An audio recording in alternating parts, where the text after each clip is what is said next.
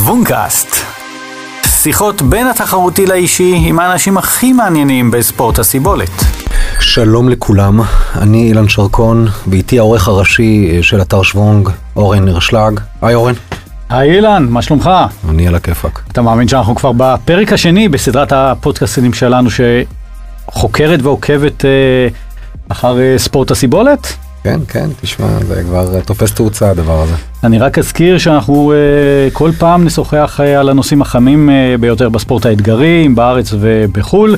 נראיין את האנשים הבולטים, המעניינים והחשובים uh, בתחום. Uh, ואתם מוזמנים לחפש את הפודקאסט שלנו, וגם את הפודקאסט הנוכחי וגם את הקודם, uh, בפלטפורמת הפודקאסטים של גוגל, בספוטיפיי, באייפון, חפשו שוונג. Uh, וכמובן גם באתר, באתר שוונג co.il וגם באפליקציה. יופי אורן, אז uh, מי, ה... מי יהיה לנו הפעם באולפן? Uh, היום הזמנו אלינו לשוונקאסט uh, דמות מיוחדת בעיניי uh, בעולם uh, משחי המים הפתוחים. Uh, הוא היה שחיין עד uh, גיל 16 ואהב במיוחד את המשחים ל-200 מטר פרפר. Uh, לשמחתי הוא גם חוטא uh, לעיתים בריצות. Uh, הוא עשה אולטרה מרתון uh, במדגסקר למרחק uh, 250 uh, קילומטר. במסגרת מרוץ ארבע מדבריות, בתנאי שטח אה, של אה, חום ותנאים אה, קיצוניים מאוד. אה, פעם הוא אמר שהוא מביא את ההתלהבות וההנאה שלו מרצות האולטרה גם אל המים הפתוחים. אה, האירוע הקשה שעברה המשפחה אה, אה, היה כאשר בתו נטע, בת השש, אה, מתה מדום אה, לב פתאומי, ולזכרה הוא שחה במשך 24 שעות מרחק של 70 קילומטר במסגרת משחק כיף כרמל. אני שמח לארח, לארח היום את גיא כהן, בן ה-53. היי גיא. היי אורן, שלום אילן, מה נשמע? מה העניינים גיא? אני מעולה, כיף אני להיות כאן. וואי, אני מניח שזה רעיון מרתק היום יהיה לנו. אה, אבל אה, לסיום, אה, אורן, אנחנו נסיים עם סימונה גורן, תזונאית ספורט מדיקס, שנשוחח איתה על היתרונות והחסרונות של ג'לים, ג'לים במהלך שחייה, מהמם. במהלך ריצה, במהלך אופניים, אבל חשיבות גדולה מאוד. אבל שנייה, אורן, לפני שאנחנו מתחילים, תן לנו שוב אה, איזה כמה מילים עליך, למי שלא מכיר את אורן ארשלג. אה, יש עוד מישהו אתה חושב? לא, אין הרבה, אחרי הפודקאסטים האלה אין הרבה. אני בטוח שיש. אה, אני העורך של אה, אתר אה, שוונג, העורך הראשי כבר אה, למעלה מחצי עשור, אה, חוקר ומסקר את אה, עולם ספורט הסיבולת, בענפי הריצה, האופניים, הטריאטלון, השחייה, תחום מרתק בעיניי, אה, פורץ אה, בשנים האחרונות, בטח. אה, בשוונג אה, שאנחנו מובילים את זה, זה ממש אידיאולוגיה בעיניי. אה, ואני רץ ומתחרה בכל מרוץ אפשרי בישראל, בארץ, בעולם, רק תן לי לרוץ. יפה. ואתה, אילן? אני אה, אני עורך דין מקצועי, ספורטאי סיבולת כבר הרבה מאוד שנים. השלמתי כבר הרבה מאוד מרתונים, אז 14 איש ברזל, ביניהם השלמתי את קונה לפני משהו בערך כשנה, את אליפות העולם ב- בהוואי. ו... ונהנה ממשיך גם ממשיך שווה, אתה. גם שווה איזה פודקאסט אה, בפני עצמו. אז כמו שאמרנו, האורח שלנו היום הוא גיא כהן, שברפרטואר שלו השתתף, שימו לב, עד היום, אה, כמו שהזכרתי קודם, אה, השתתף באולטרה מרתון מדס- מדגסקר, למרחק 250 קילומטר במשך שבעה ימים, זה היה ב-2014, נכון? כן, 2014, אוגוסט. אה, הוא שחה אה, את משחקי כיף כרמל אה, למשך אה, 24 שעות, 70 קילומטר הוא עשה שם, אני רק רוצה סטטיסטיקה קלה, יש שם 172 אלף תנועות. טעיתי באחת או שתיים. יכול להיות, לא יודע. זה קצב של כן. שתי דקות בערך ל-100 מטר, 33 אה, תנועות בממוצע. לפי החישוב שלי שרפת שם משהו כמו 12 וחצי אלף קלוריות. לפחות, יש כן. מצב. אפילו... כן, זה החישוב כן, שלי, נכון? כן, כן. ותוך כדי המשחה אה, אכלת כ-300 קלוריות אה, ושחית בשעה. ב- בשעה כמובן כן, בשעה כן. והממוצע שלך היה שלושה קמ"ש. כן, יכול להיות. נכון, ממוצע. נכון. אה, והמשחה הזה הוא בהחלט שיא ישראלי אה, למסחה הארוך ביותר מבחינת זמן ומרחק. אין עוד מישהו שעשה נכון. אה, את המרחקים האלה ואת הזמן הזה.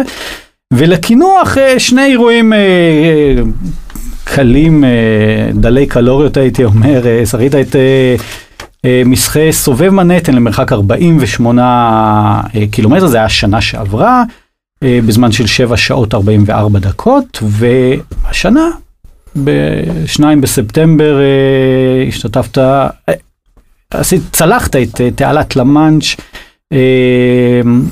בזמן של 15 שעות 44 דקות. נכון, אכן. אלה כמובן אה, הכותרות הראשיות, יש בדרך עוד הרבה אירועים ומשחים וגם תחרויות אה, ריצה, אה, אבל באמת אלה הכותרות. שני המשחים האחרונים הם נחשבים לשניים מתוך שלושת אה, משחי הכתר העולמי של המים הפתוחים, ואני בדרך לשלישי, בתקווה. אז, אז שהוא? בוא תספר ל... חציית. אה, תעלת אה, קטלינה. בלוס אנג'לס, קליפורניה, זה יהיה בקיץ הקרוב, אה, 2019.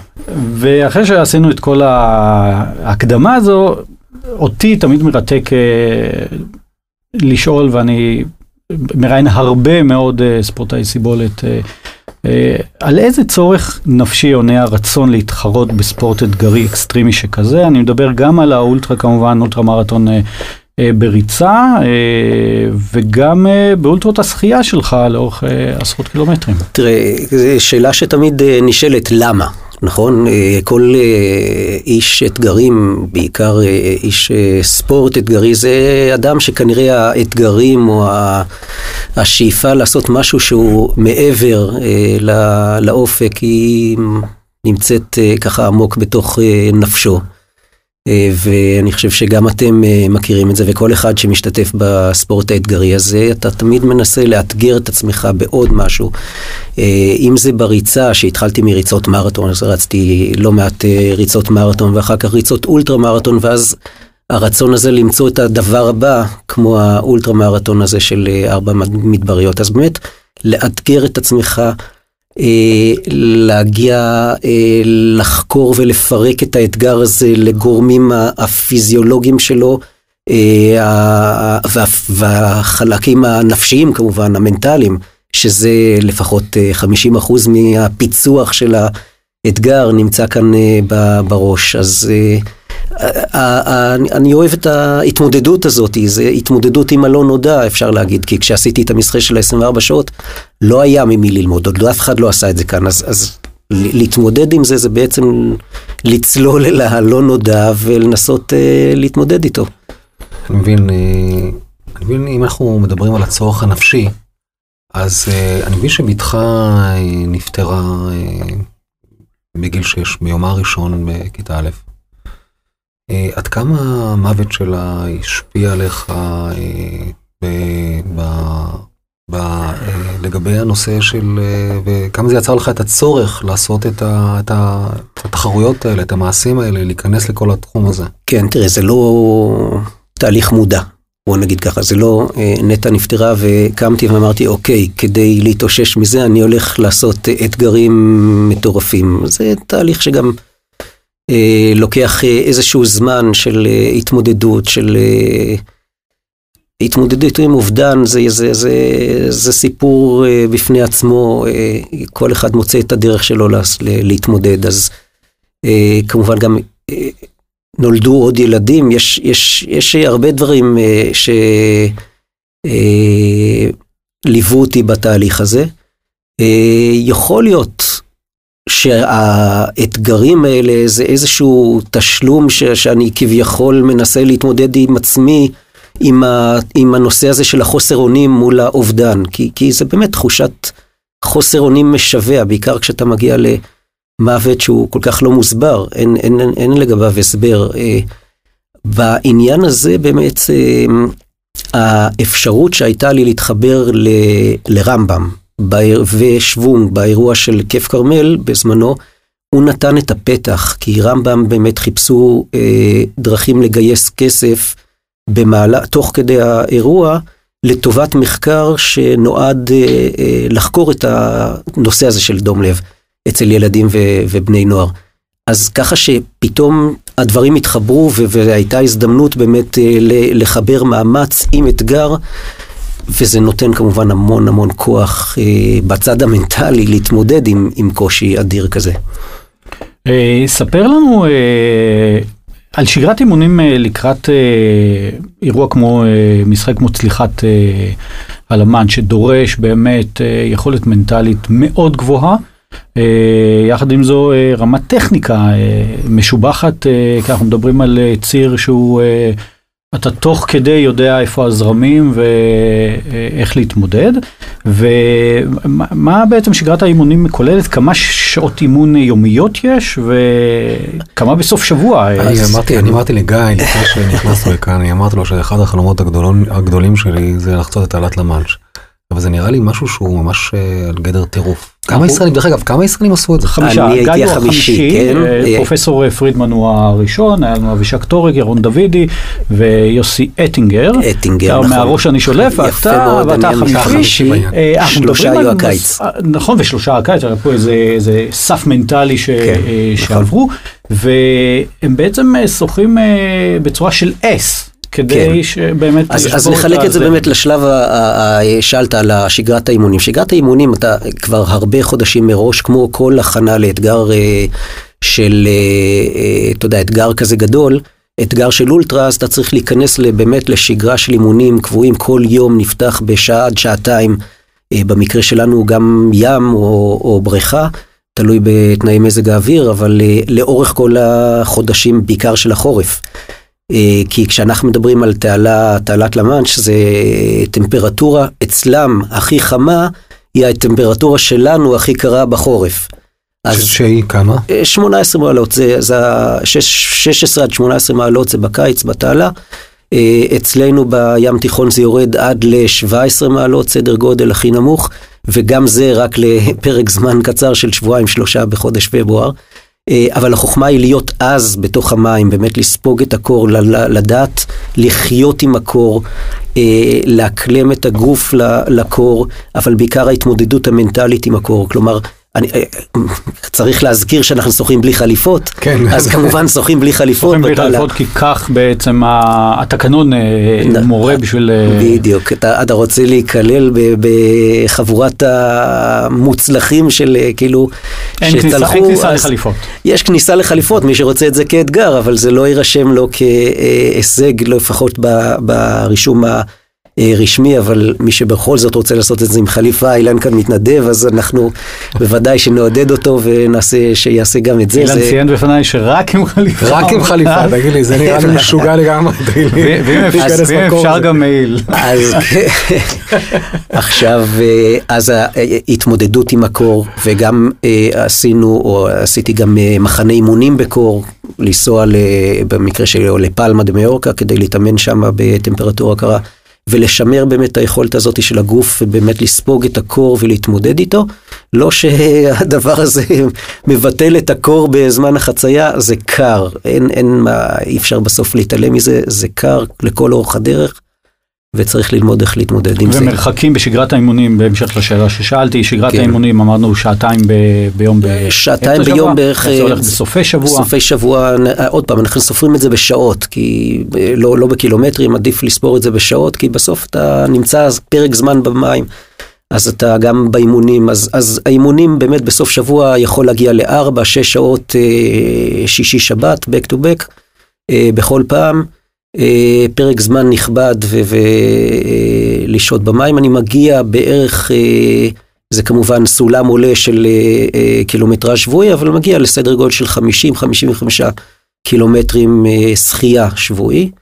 אני רוצה אה, להזכיר למאזינים שכל קילומטר שחייה הוא בערך פי ארבע לריצה אם רוצים ל- אה, כן. להשוות, ולכן אז- מרתון אז ימי של הוא- עשרה קילומטר זה בעצם שווה ערך ל-40 קילומטר אה, ריצה. כן, אז אה, בסדר, אפשר, יש מי שיעשה את החשבון הזה, אבל אה, כן, אה, זה, זה נכון מבחינת פרק הזמן פחות או יותר שזה, אז זה מגיע ל-50-55 קילומטר שבועי.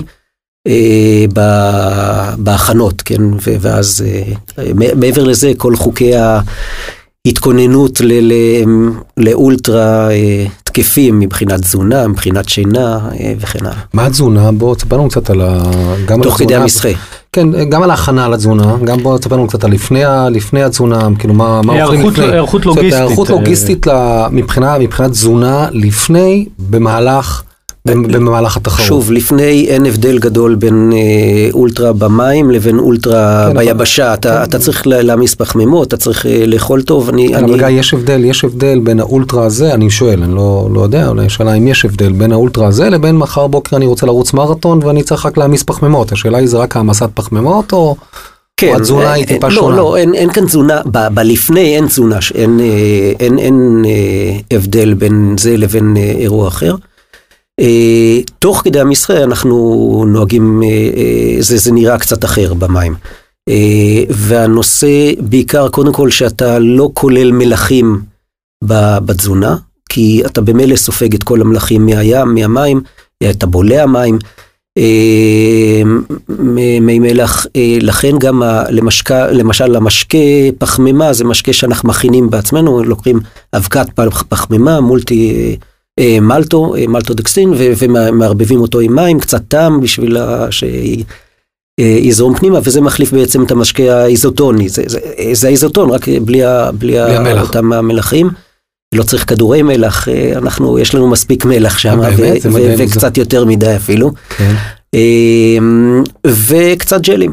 אה, פעם בשעה גם לוקח איזה ג'ל, מלבד, והמשקה עצמו כל, כל חצי שעה, ככה אנחנו עושים בתעלה.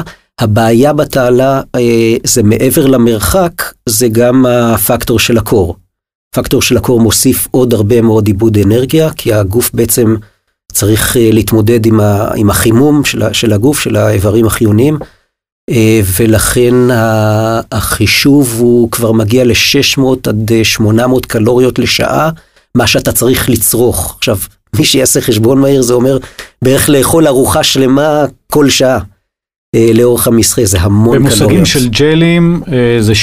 ב- בג'ל אחד יש אה, 100 קלוריות, זאת אומרת כן. שישה אה, ג'לים, ואת... ולא אוכלים את זה, אז מה, לא, אי אפשר לאכול כל כך הרבה, אז, אז שניים. שלושה ג'לים ועוד ו- המשקה פחמימה, סדר גודל של חצי ליטר אה, מעורבב, שזה נותן לי את ה-200-300 קלוריות שלו. זה הרבה, זה לא קל אה, לאכול כל כך הרבה, וגם זה, אתה צריך לעשות את זה בפרקי זמן מאוד קצרים, כי הלחץ מהסירה, מהקפטן, הוא להפסיק, לא לעצור ולהמשיך. זה צריך להזכיר לנו שמערכת העיכול. בזמן פעולה שכזו אקסטרימית אה, אה, משפיעה כן, על האכילה. בדיוק, אז באמת הרבה, ואני יודע שהרבה מאוד שחקנים בעולם אה, משתדלים אפילו בלי ג'לים, אלא בעיקר את המשקה פחמימה, ורק זה, וכל איזה חצי שעה פשוט לוקחים אה, כמה לגימות וממשיכים. אה, צריך לזכור שהפסקה בשביל אכילה היא גם כן בעייתית, כי אתה, הדופק מתחיל לרדת, ואז אתה עוד פעם, הנושא של הפקטור של הקור הוא משפיע, ולכן כמה שפחות לעצור, זה חובה במהלך. אבל, אבל, אבל כדי לקבל את הג'ל, או כדי לקבל את הפחמימה, אתה צריך, אתה מקבל את זה דרך הסירה המלווה. כן, מורידים את זה, מקל. מורידים את זה עם מקל או קשור לחבל כדי שחס וחלילה לא תיגע כי זה לא חוקי כן. שלא לקבל עזרה או תמיכה אז מורידים עם זה עם חבל זורקים את זה למים אתה תופס שלוק וממשיך לשחות אה, וככה אתה מכניס את איך, התזונה. אה, איך בעצם אתה שומר על אה, אה, קצב אה, וסגנון אה, קבוע לאורך אה, מסחה ארוך שכזה? זאת אומרת, רגע, התנועות שלך הן אחידות? לאורך אחידות? אחידות, כן. אה, אבל יש לנו השפעה של, אה, של זרמים כמו שאמרנו, אז זה לא יכול להיות אחיד, אתה צריך... כן, ההשפעה של הגלים יותר, הזרמים, הם, אתה יחד עם הזרם, אז אתה פחות מרגיש את הזרם, הוא כמובן משפיע לך על מרחק ועל מהירות השחייה, אבל הגלים משפיעים, אבל אתה משתדל מאוד להישאר במה שאני קורא לו המטרונום האנושי, כלומר, לקצב קבוע לכל אורך הדרך, ובאמת החבר'ה על הסירה, הצוות המלווה, אחת המשימות שלו זה כל הזמן לספור את התנועות ולראות שאתה נשאר בקצב קבוע, כי זה הסממן הראשון שייתן להם אינדיקציה אם אני נכנס להיפותרמיה או חס וחלילה מאבד את הכיוון או את, הפוקוס, את ההכרה, זה דרך אה, ספירת התנועות. ולכן באמת אה, אני יודע שבדיעבד, לא, אני לא יודע לספור לעצמי תוך כדי שחייה, אבל חבר'ה על הסירה ספרו ובדקו שאכן לאורך כל הדרך הקצב נשאר אחיד. אה, איך אתה, גיא, איך אתה בוחר את המלווים שלך? זאת אומרת, האם אה, יש לך אפשרות, אתה קודם כל המלווים הם גם מהארץ וגם משם, או איך, איך, זה, איך זה הולך? המלווים יש- שלך בשחייה עצמה. כן, יש צוות של הסירה שהוא צוות מטעם האיגוד של הצליחה, שזה הקפטן, העוזר שלו, והמשקיף מטעם האיגוד. יש משקיף אנגלי שחייב לוודא שאתה עושה את הכל לפי הוא החוקים. מאשר בעצם. אה, הוא צריך אה, ה- בדיוק לאשר את המסחה, בלי האישור שלו, אה, אז המסחה לא מאושר. והוא באמת בודק שאתה עושה את הכל לפי החוקים ולפי החוקה. מעבר לזה, אני מביא חבר'ה, חברים שלי שליוו אותי, אנשים שמכירים אותי פה מהים, שוחים איתי. היו איתי גדי בנימין ואדמית שהם שוחים איתי כאן בצוק. מכירים אותי, אני מכיר אותם, וצריכה להיות, להיות התאמת אופי, נקרא לזה ככה. אה, כי מאוד חשוב כאן אה, שאחד יבין את השני, אה, ומהבחינה הזאת הם עזרו לי מאוד. תגיד לי, איך את... כן. אה, בלילה שלפני, אני יודע, אצלי תמיד יש איזה שהם אה, פרפרים, לפעמים פילים. אה, בלילה שכזה, שמדובר באמת, אולטרה, באמת שהקרבת עבורו חצי שנה אה, מקדימה, אה, שעות רבות של אימונים, באותו לילה, לפני המס- המסחה, שאתה יודע שצפויים לך באמת, לפעמים עשרות שעות של התמודדות בסביבה לא קלה ו- וקיצונית, יש הרבה אי ודאות. איך ישנים? איך ישנים או על מה חושבים? אם בכלל ישנים בכלל. אם לא ישנים, על מה חושבים? אה, אני אה, סיגלתי לעצמי קודם כל אה, להתנתק, להשתדל לנתק בהתחלה באמת זה היה מאוד מלחיץ והייתי מגיע למצב של אה, חוסר שינה.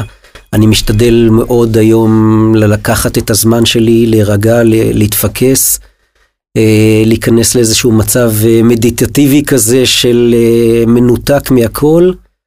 ואני מצליח לישון את, ה, את השעות, את הכמה שעות שאני צריך. אה, ואת ההתרגשות אני משאיר לכמה דקות לפני הכניסה למים. אפשר לשלוט בהתרגשות? אה, אני שוב פעם משתדל אה, לשים את הדברים בצד, להתרכז רק במה אני צריך לעשות ברגע הזה, ואני אני מרגיש שהיום עם ה... יכול להיות שזה חלק מהבגרות.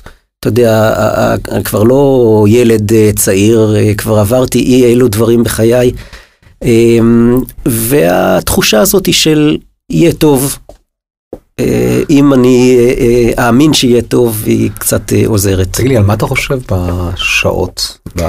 תשמע, אתה שחית, בוא, גם מקודם אה, אורן הזכיר את זה, ששחית את המסחה, אתה הראשון, הישראלי הראשון ששחה מעל 24 שעות נכון, בשחייה רצופה, נכון, זה כלמעלה מ-70 קילומטר. כן.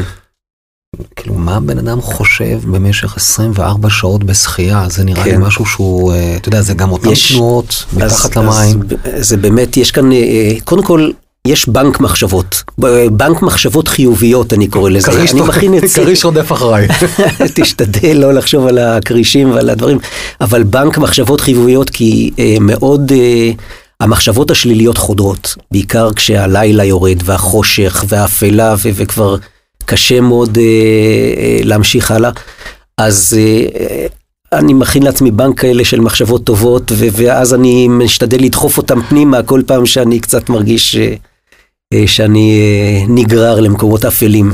זה, זה מאבק אה, מנטלי יותר או פיזי יותר? זה שניהם. ידעתי אה, שתענה לי, זה- לא, ידעתי לא, לא, אני, אבל בכל זאת, מנטלי. אה, אני, אני אפילו, אתה יודע, שאלו אותי לא פעם מה יותר קשה, האולטרה מרתון, ריצה או במים? זו שאלה שכל פעם נשאלת, אתה כבר חווית את שני הדברים מה, מהקיצוניות שלהם בפורט, אז תגיד לנו מה יותר קשה. אני יכול להגיד היום שפיזי יותר קשה הריצה, מנטלי הרבה יותר קשה השחייה ככל שאתה עושה את זה יותר ארוך, כי אתה באמת, אתה סגור עם עצמך, אין לך את הדו-שיח הזה עם, עם חברים או עם אנשים, אה, אין לך את היכולת ל, אפילו לחוש את הסביבה, אתה אטום מבחינת אה, גם תחושות, כן? אתה, כי- אתה גם לא יכול לעצור, זאת אומרת, כן, ב- גם- בריצה אתה יכול, באולטרה אתה יכול דקה כן. לעצור, אתה יודע. כן, כן, כן, כן, ו- וכאן באמת אתה נמצא אך ורק עם המחשבות שלך, עם ה, עם ה, ועם הקושי שלך, אין לך עם מי לחלוק את זה. ואז אה, אה, החלק המנטלי הוא אה, פי כמה יותר גבוה בהתמודדות הזאת, וצריך להיות מוכן לזה. בהמשך לכך, מתי בעצם השחייה הופכת אצלך אה, למדיטטיבית? אני מניח שזה לא בהתחלה, אני מעריך שזה קורה אה, אחרי שעתיים אה, שלוש, ומתי היא הופכת למדיטטיבית עד כדי כך שאתה שוחה ומצליח לפתח אה, מצבי תודעה שלווים. ואתה בתוך התנועה, אתה חי את התנועה. אתה אמרת באמת, זה נכון, זה בערך אחרי שעתיים שחייה, אז אתה כבר מתחיל להיכנס לתוך ה, לאותה, לאותו מצב כזה של אה, מדיטטיבי כמו שהזכרנו, ובאמת... כמו מדיטציה למעשה, בואו נסביר את זה לקהל, כאילו אתה נכנס ממש לאיזושהי רמה של אה, תודעה. ממש, כי, כי התנועות האלה של תנועה אחרי תנועה, וזה גם עושה את הקול הזה, טק, טק, טק, אתה ככה מרגיש את זה באוזניים, אתה, זה, זה באמת אה, אה, עוזר. אה, אני חייב להגיד שהקושי הגדול בתעלה אה, היה שלא הגעתי למקום הזה בכלל.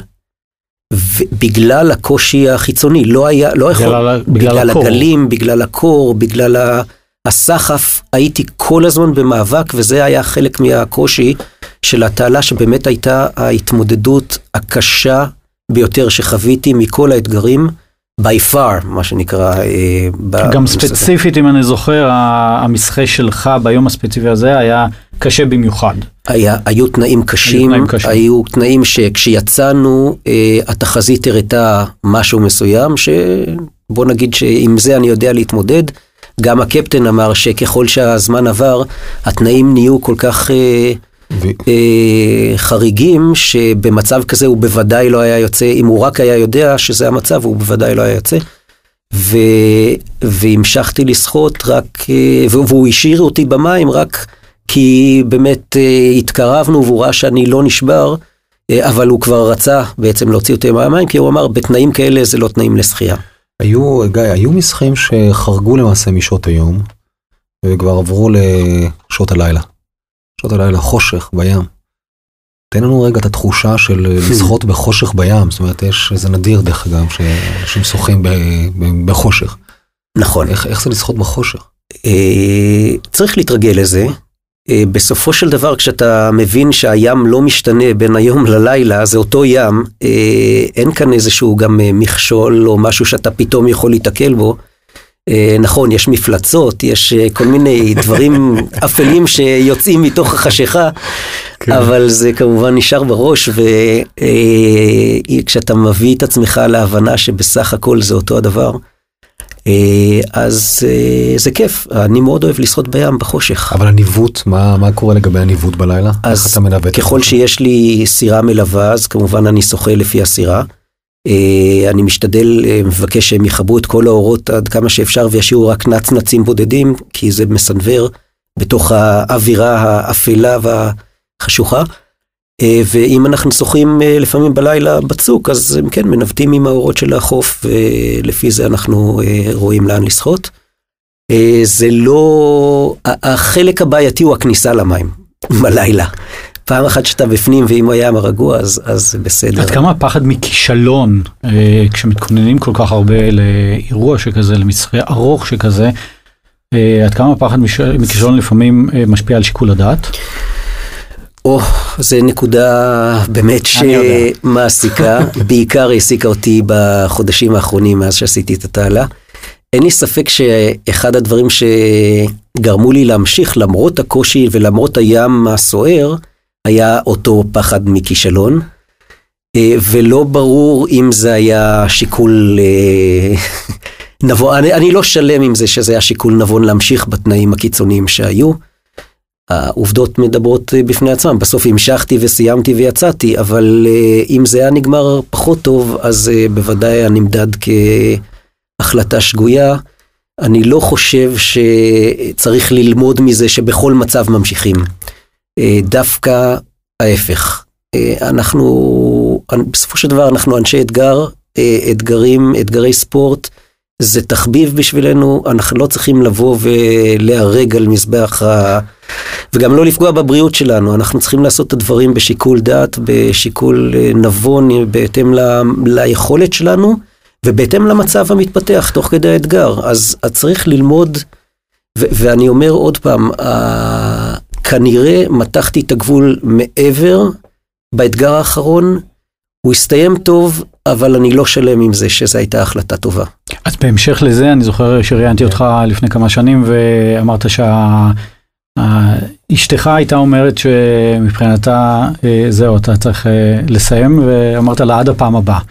אה, אז באמת איפה בשיקול הדעת שאתה מדבר עליו, על סכנות מוחשיות, איפה באמת השיקול, איפה אשתך? אה, אה, תראה, גם כאן באתי. ואמרתי לה, סליחה, דבר ראשון, כשיצאתי מהמים, התקשרתי ואמרתי, אה, אני מצטער, אני הבטחתי לך, כי היא ביקשה ממני, כמובן, לא בכל מחיר, ואמרתי לה, ברור, זה לא יהיה בכל מחיר, וכשיצאתי, הדבר הראשון שעשיתי, התקשרתי, אמרתי, אני מצטער, זה היה בכל מחיר, ואני, וכמו שאמרתי, אני לא חושב שזה נכון.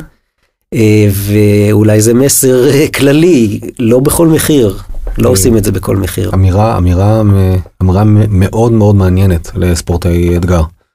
שלא בכל מחיר אתה עושה את זה, וגם, שוב, יש תמיד פעם הבאה, בוודאי, תמיד פעם הבאה. נכון.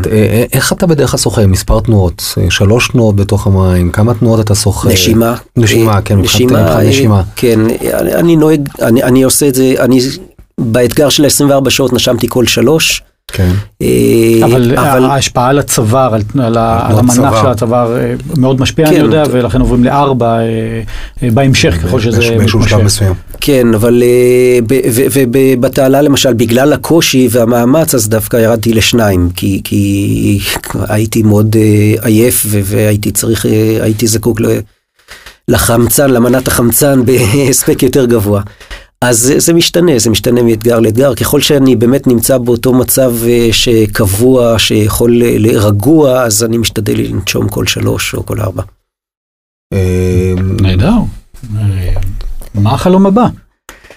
אז כמו שאמרתי, יש את ה... את, להשלים את האתגר שלושת הכתרים, ומעבר לזה אני בטוח שנמצא עוד יש יש עוד ישראלי. שעשה? יש איזה ישראלי שעשה? אבישג טורק הייתה הראשונה השנה שחצתה את קטלינה.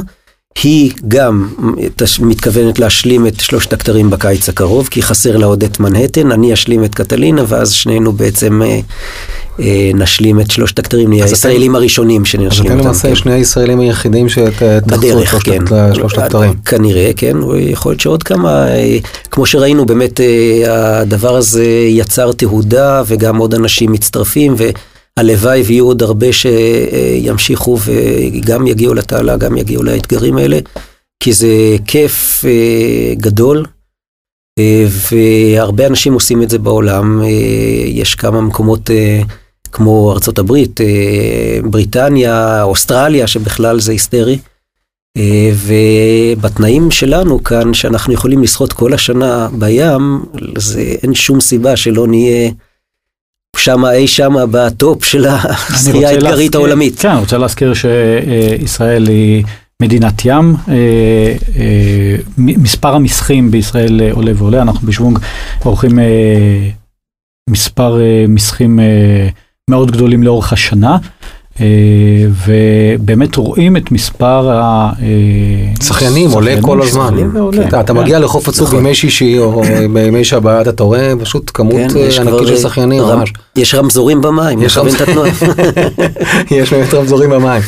אה, יפה, תגיד, כמה בכלל עשו את שלושת הכתרים האלה, בכלל בעולם? זאת אומרת, יש אלפים או לא, לא. עשרות אלפים, כמה... לא, פחות, פחות. זה אני רוצה רק לדעת, לא... בין 400 ל-500 עד אה, היום. זה הכל. וואו. בכל ההיסטוריה, אה, בכל העולם, מסחרי 24 שעות דרך אגב, בכל ההיסטוריה אה, כמאה שחיינים, אז אחד מהם אה, ישראלי. אחד מהם יושב כן, מולנו. יושב מולנו, אחד. ממאה. טוב, כבוד גדול, כבוד גדול. גיא כהן. תודה רבה שהתארחת בפודקאסט שלנו של שוונג, ונתראה בים. כיף גדול, תודה רבה לכם. ועכשיו אנחנו עם סימונה גורן, תזונאית הספורט של מדיקס, ואנחנו נשוחח איתה על כל נושא של הג'לים. אה, מה שלומך סימונה? מצוין, תודה רבה. יופי. סימונה, תגידי לי, למה אנחנו בכלל אה, אה, אוכלים ג'לים? בוא נתחיל ונגיד שבריצות ארוכות פחמות הם הדלק הכי זמין והכי אפקטיבי מבחינת הפעילות. כן. אבל הבעיה היא שהמאגרים שלנו בגוף הם מוגבלים מבחינת הפחמימות. ולכן אנחנו, אה, כשאנחנו עוסקים בפעילות שהיא ממושכת, אנחנו צריכים לקבל איזושהי תגבורת מבחוץ. ג'לים הם בעצם סוג של פחמימה, סוכר פשוט, ש... סוכר פשוט שהוא עוזר לנו אה, כשאנחנו אה, רצים או שוחים או רוכבים, עושים איזושהי פעילות ממושכת, אה, לתת את התגבורת הזאת של סוכר, לקבל אנרגיה זמינה בזמן, אה, בזמן פעילות ממושכת. הג'ל, הג'ל אה, הוא בדרך כלל, אה, מתי אנחנו לוקחים, אה, לוקחים את הג'לים? לפני, אחרי, אה, אה, אנחנו, במהלך, כאילו, מה- מה קורה שאמרתי, לגבי הנושא של הג'לים? תני לנו כש- קצת סקירה ל- לגבי הג'לים. במהלך הפעילות, כשאם אנחנו אוכלים פחמימות לפני וה, וה, והפעילות היא יחסית קצרה, עד שעה וחצי, אז אנחנו לא צריכים כל כך להשתמש בג'לים, כי מה שאנחנו אוכלים לפני, הפחמימות מספקות לנו את האנרגיה לפעילות. אבל בריצות או ברכיבה או באיזשהו אימון שהוא סיבולתי ממושך, אז המאגרים מתחילים להידלל, ואז אנחנו צריכים באמת את הג'לים תוך כדי הפעילות, כדי לתת את האנרגיה הזמינה ולהמשיך אה, לעשות את הפעילות גם אחרי שעה וחצי ואחרי שעתיים, תלוי במשך הפעילות, ככה גם אה, בזה גם תלוי כמות הג'לים שאנחנו לוקחים. אבל כדי למנוע את ההאטה בקצב, את העייפות שנגרמת על ידי, וגם את המצב של הקיר ה- ה- הידוע לשמצה, אה, ש- שקורה באמת בפעילות שהיא כמו מרתון, שהיא פעילות ממושכת מאוד, אז אנחנו לוקחים את הג'לים כדי למנוע את המצבים האלה, אה, ולאפשר פעילות אה, למשך שעות. אז בואו נעשה סדר, אנחנו מומלץ לקחת את הג'ל הראשון לאחר 45 דקות של אה, פעילות. מה לגבי הג'ל השני? אני רק בסוגריים, אה, ב- בג'ל יש כ-30 גרם, יש בו 100 קלוריות, וכן, תלוי ב- בגודל. בסוגים השונים. אה, נותן לנו משהו כמו 6 כפיות סוכר אה, יש בכל אה, ג'ל, ומתי אני לוקח את הג'ל השני? אה, בלי שום קשר להמלצת. כן. היצרן. דיברנו. קודם על זה שיש דילול של פחמימה של סוכר במהלך הפעילות, וזה מתחיל בערך כ-90 דקות אחרי תחילת האימון. Uh, כדי למנוע את המצב הזה מלכתחילה ול- ולמנוע את המצב של, של העייפות של השריר, אנחנו רוצים כבר לפני לקחת את הג'ל הראשון. אם אכלנו ארוחה פחמימתית כמו שצריך לפני הפעילות, אפשר גם לדחות את הג'ל הראשון לקצת יותר זמן מ-45 דקות, 50 דקות, 55 דקות. זה מאוד תלוי בקצב של הפעילות, וגם תלוי ב, אה, בניסיון של הרץ וכמה כמה חז, כמה חזקה הפעילות מבחינתו. לכן הג'ל הראשון יכול להיות בין 50 ל-55 דקות, מאוד תלוי בכל מיני פרמטרים של הרץ עצמו והניסיון שלו. והג'ל הג'ל השני? השני הוא קצת יותר קצר, כי אנחנו כבר ממשיכים עם הפעילות למשך יותר זמן, ואז בעצם כל 40-45 דקות, גם פה הקצב והניסיון של הרץ הם הגורם המשפיע אחרי כמה זמן ניקח אותו, אבל סדר גודל של 40-45 דקות. אה, יש סוגים שונים של ג'לים, יש ג'לים עם קופאין. נכון. מה היתרון של הג'לים האלה? קופאין הוא חומר ממריץ, אה, ולכן הוא יכול לעזור לדחות את העייפות. העניין הוא שבג'לים הכמות של הקפאין היא יחסית קטנה, 40 מיליגרם, יחס... בניגוד נגיד לתוספים אחרים של קפאין, של כדורים, או יש היום ג'לים של קפאין, רק של עניין של קפאין. דילול וריכוז, כן. כן, ששם הריכוז הוא הרבה יותר גבוה. לכן הכמות שיש בג'ל, אה, של קפאין שיש בג'ל היא יחסית קטנה והיא תשפיע פחות. זה גם תלוי כמה הבן אדם רגיל לשתות קפה. בן אדם שהוא יכול לשתות 4-5 כוסות קפה ביום, ההשפעה של הג'ל עם הקפאין לא תהיה כל כך היא- היא חזקה. מאוד- מאוד- היא מאוד נמוכה. היא תהיה יותר נמוכה מאשר בן אדם שלא שותה קפה, ואז איזשהו בוסט הכי קטן של קפ... קפאין יכול להשפיע עליו לטובה מבחינת דחי... דחיית העייפות. אז מבחינת הפרוטוקול אה, תזונה אה, לחצי מרתון או למרתון, אה, את ה- את הג'ל עם הקפאין, אני אקח ב- כג'ל ראשון, שני או שלישי? אפשר, בגלל שהכמות היא קטנה בתוך הג'ל, אפשר לקחת את זה כל חצי שעה, שזה בערך אה, כל ג'ל אפילו, או אתה יודע, כל פעם שלוקחים ג'ל אפשר לקחת ג'ל עם קפאין, ותהיה לזה השפעה טובה.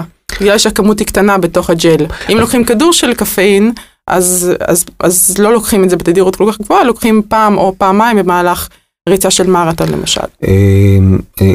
איך אני משלב ג'לים עם אוכל, עם אה, תמרים, עם אה, תזונה טיפה יותר אז פה- מוצקה, עם סנדוויצ'ים, כן. עם אה, דברים כאלה? אני אחדד את מה שאילון אומר, האם בכלל אפשר אה, להחליף ג'ל בתמרים? אנשים לא רוצים אה, כן. דברים מעובדים ותעשייתיים, ומדברים על אה, תמרים, למרות שבבדיקה שעשיתי צריך בשביל אה, מנת אה, סוכר כזו של ג'ל אחד, צריך לפחות שני- שלושה, ש- שניים גדולים או שניים שלושה גדולים, ממוצעים. מג'ולים גדולים, נכון, שזה שווה פחות או יותר ג'ל אחד. שזה כבר התעסקות לוגיסטית. הש, השאלה שלכם מורכבת כי היא באמת תלויה בסוג הפעילות. בואו ניקח לדוגמה ריצה, כן? ריצת מרתון. כשה, אה, כשאדם הוא, הוא רץ בתהליך של הריצה יש איזשהו אימפקט מאוד חזק על מערכת העיכול ומערכת העיכול היא מנוטרלת ואין כמעט צרימה של דם למערכת העיכול ולכן כל הפעילות של אכילה של משהו מוצק כמו תמר או מישמיש לא משנה איזשהו פרי או אפילו חטיף זה משהו שהוא כמעט בלתי אפשרי ורק אנשים שהם רצים בקצב איטי ופחות חשוב להם ההישגיות יש סיכוי שהם יצליחו לאכול משהו תוך כדי תוך כדי הריצה. אם אה, ב, ב, אה, דוגמה אחרת ניקח אה, רכיבה, אז שם הבן אדם יושב על הכיסא, אז אין את האימפקט על מערכת העיכול, ואז יש אפשרות הרבה יותר טובה לאכול תוך כדי. ואז אפשר להשתמש בתמרים ביחד עם ג'לים ולחילופין, עם איזוטוני, כל מיני אה, משקאות ו- ומזונות שונים שבאמת הרוכבים משתמשים בהם. אה, בניגוד לרצים ששם התופעה כמעט ולא קיימת, בעיקר משתמשים בג'לים. השאלה אם שילוב של מזון מוצק ביחד עם ג'לים לא מפריע לך למערכת העיכול במהלך ריצה. זאת אומרת, נגיד שאתה אוכל, בכוונה אני אומר, בוא ניקח נגיד שאני רוצה לאכול פיתה אחרי, או חצי פיתה אחרי כן. אה, שעה. או אחרי שעתיים של... או עוגות, או עוגות, או עוגות, או לא משנה כרגע, איזושהי פחמימה בצורה כזאת או בצורה אחרת, ואני איזה אוכל מוצק, והשאלה כן. היא עם, אה, עם ג'לים, כמה, איך, איך, אה, איך זה משפיע על מערכת העיכול? אז בהחלט יש הבדל, כי בג'לים זה נטו פחמימה, סוכר פשוט, אין בו סיבים, אין בו אה, דברים אחרים שיש במזון, אין בו שומנים, ובמזון אה, למשל פיתה עם חימת בוטנים, משהו שנגיד רוכבים אה, הרבה פעמים לוקחים, זה דורש אימון, כמו אימון של, אה, של אימון ריצה או רכיבה, ככה גם מבחינת אוכל דורש אימון תזונתי, כדי באמת שהמערכת העיכול אה, תלמד לעכל את זה במהלך פעילות. זה לא משהו שהוא בטבעי, זה משהו שמתאמנים ממש אה, עושים את זה שוב ושוב ולומדים לעכל תוך כדי פעילות ממושכת. אה, וזה, וזה אפשרי, עובדה שאולטרה מרתוניסטים עושים את זה ורוכבים של אה, אה, איש ברזל עושים את זה. זה באמת יש פקטור באולטרה מרתון בריצה, באמת אפקט של ריצה יותר איטית, נכון. שהם יכולים להרשות לעצמם באמת לקחת, ובאמת בגלל זה אחד המאכלים המועדפים. כל דבר שהוא מלוח הוא בדרך כלל הוא שוס בריצות ארוכות, כי כל הג'לים וכל דבר, תמרים, כל דבר מתוק שאנחנו צורכים כבר. אה, באיזשהו שלב אה, מעיק ונמאס, אז מחפשים כל הזמן משהו מלוח. אז בייגלה וקולות וכל מיני דברים כאלה, הם אה, נותנים מענה על הדרישה אבל, הזאת. אבל אם אני הייתי רוצה באמת לעבור מפרוטוקול תזונתי מעובד, הייתי רוצה לעבור לפרוטוקול תזונה עם אוכל אמיתי. Mm-hmm. אז מה את מציעה לי? זאת אומרת, שלוש, שני תמרים גדולים כג'ל ראשון, ב... מה, מה בשלב השני, לאחר 40 דקות? שוב, באיזה ענף אנחנו מדברים? ריצה? ריצה, אני חושבת שתמרים ופירות יבשים, אולי טיפה אה, אגוזים שאתה יכול לשלב, אולי משהו קצת עם חלבון, רבע אה, פיתה עם... אה, עם חמת בוטים וגבינה, אה, חמת בוטים ודבש. אנחנו מדברים זה... תוך כדי ריצה. כן, אבל זה מאוד לא, לא אופייני, כי אנשים תוך כדי ריצות ארוכות בדרך כלל משתמשים באוכל הטכני, ושוב, במקצים של אולטרה מרתון כן, בריצות של מרתון פחות. זה רק במקרה שמכינים לך את זה מראש, אתה יודע, יש לך איזה... כן, כן אם לא צריך להתאים תיק... כל מיני... תיק גב, אתה רץ עם תיק גב. זהו, זה גם פקטור שצריך להתחשב בו, כשאתה רץ אתה רוצה כמה שפחות משקל עליך, וכשאתה סוחב על עצמך סנדוויצ'ים, קצת פחות נוח. כדורי אנרגיה עם תמרים ואגוזים וקוואקר. עם דבש, עם קצת מלח בפנים, זה משהו שגם אה, הרבה יש דרך אגב ג'לים עם מלח, יש גם ג'לים עם מלח, נכון? זאת אומרת, יש ג'לים מלוחים. סולטד קרמל. נכון, סולטד קרמל. נכון, זה בדיוק מה שאני לוקח. סולטד קרמל, כן, זה אחד הג'לים הפופולריים, כי הם באמת, יש בהם את האפקט של המליחות, משהו ש... אה, אין בכל הפירותיים, אז אה, הוא הרבה יותר נעים והרבה אה, רצים מאוד אוהבים אותו. הוא מתקל, הוא מתקל. יש טעם חדש דרך אגב, מרשמלו, אני לא צוחק. סולטד מרשמלו? לא, לא סולטד, לא מרשמלו, פשוט מרשמלו. הוא מתוק? הוא יותר מדי מתוק. כן. זהו. שתדעו, חדש על המדף. ותגידי לי, מתי כדאי להשתמש בג'ל המכיל גם חומצות אמין המוספות BCAA? BCAA זה שלוש חומצות אמינו שהם בעצם המרכיב העיקרי של השריר. ולכן גם היעילות שלהם. Uh, למרות התיסוף של זה בתוך ג'לים הוא, או בכלל הוא שנוי במחלוקת. יש כאלה שאומרים שזה יעיל, יש כאלה שטוענים שהוא פחות יעיל בתכלס, למרות שברמת המחקר אה, כן יש אה, מדוע הוא פחות יעיל? הוכחות. אה, פשוט כי... פשוט כי אה, מבחינת המחקר ראו שזה לא כל כך משפיע ברמה ה- אה, הפרקטית, ברמת השריר זה אמור להיספג בתוך השריר ולדחות את הפירוק של השריר אה, למשך, אה, במשך הריצה. כי מה שקורה לאורך ריצה ארוכה, גם, שוב, גם פה מדובר על ריצות מאוד ממושכות, ריצה של שעה וחצי, אין שום צורך ב-BCAA. יופי, סימונה גורן, תזונאית אה, של מדיקס, אנחנו מאוד מודים לך שבאת אלינו תודה רבה. לאולפן, ותודה. שהחכמת אותנו הרבה מאוד על הג'לים. תודה רבה. תודה לכם. להתראות. תודה. ביי. יופי, אה, אורן, היה לנו, אה, לפחות לי היה ממש כיף היום, היה נהדר היום. היה נהדר, וגיא לימד אותי הרבה מאוד. מה, מה, איזה משפט המשפט, לקחת? אה, המשפט לקחתי ממנו, זה משפט מבחינתי לא בכל מחיר. אומרת, זה משפט שאני צריך לקחת אותו לעצמי אפילו. זאת אומרת, בדרך כלל אה, אה, בספורט אקסטרים, אתה יודע, אתה יכול ללכת צעד אחד קדימה ולקחת סיכון מיותר ולהצטער על הדבר הזה. והוא אמר, לא בכל מחיר. והוא לקח ואמר, תראה, אני בכל מקרה השלמתי ובסוף... בסוף, בסוף השחייה בתעלת מלמן, שהדבר הראשון שחשבתי זה להתקשר לאשתי ולהגיד לה סליחה. כן, זה, הדבר, זה משהו שהוא, אה, משהו מבחינתי שאפשר ללמוד אה, ממוסר השכל ולקח אה, לקח מאוד משמעותי. מה שאני לקחתי ממנו זה בעצם, באמת שהכל אפשרי וכל מרחק הוא בעצם אפשרי בריצה או בשחייה והרבה תרגול ואימון. זהו, נהניתי מאוד, אה, מאוד פודקאסט. יאללה, אה, כן, פודקאסט שני, יאללה, אנחנו כבר אה, בסריה כבר של פודקאסטים, נראה, יאללה, נראה. אנחנו נמשיך, אה, נמשיך ליהנות. נראה את מי נביא בפעם הבאה, נשאיר. את זה בסוד. אז uh, אנחנו רוצים להזכיר שהפודקאסט בשיתוף אדיו, רשת הפרסום ברדיו הדיגיטלי המשווקת את הפרסום בספוטיפיי, והוקלט באולפני BZ של איתי סוויסה ואלי אלון.